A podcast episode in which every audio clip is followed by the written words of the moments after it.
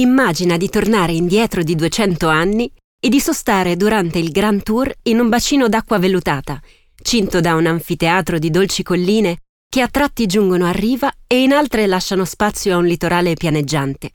Siamo sul lago Trasimeno, il velo d'argento per Lord Byron, che si lasciò ispirare dal riflesso degli ulivi tra le sue acque.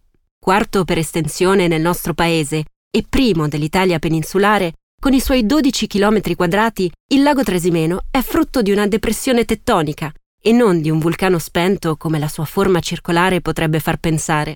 La profondità non supera mai i 6 metri, tanto da farne una zona umida di grande valore naturalistico e altrettanta fragilità. Viene considerato il lago di Perugia per il legame simbolico e utilitaristico con la città e ciò lo si riscontra per le numerose residenze e castelli nobiliari costruiti dai perugini sulle sue sponde.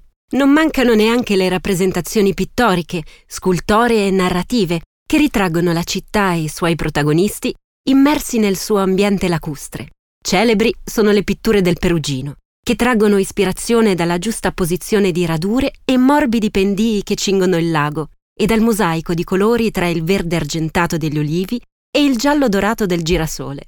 Da ricordare è anche la Madonna del Pergolato, dipinta da Giovanni di Piermatteo nel 1447, visibile alla Galleria Nazionale dell'Umbria a Perugia, in cui il lago lambisce le mura della città, dando concretezza all'immaginario dei perugini proiettati verso lo specchio d'acqua.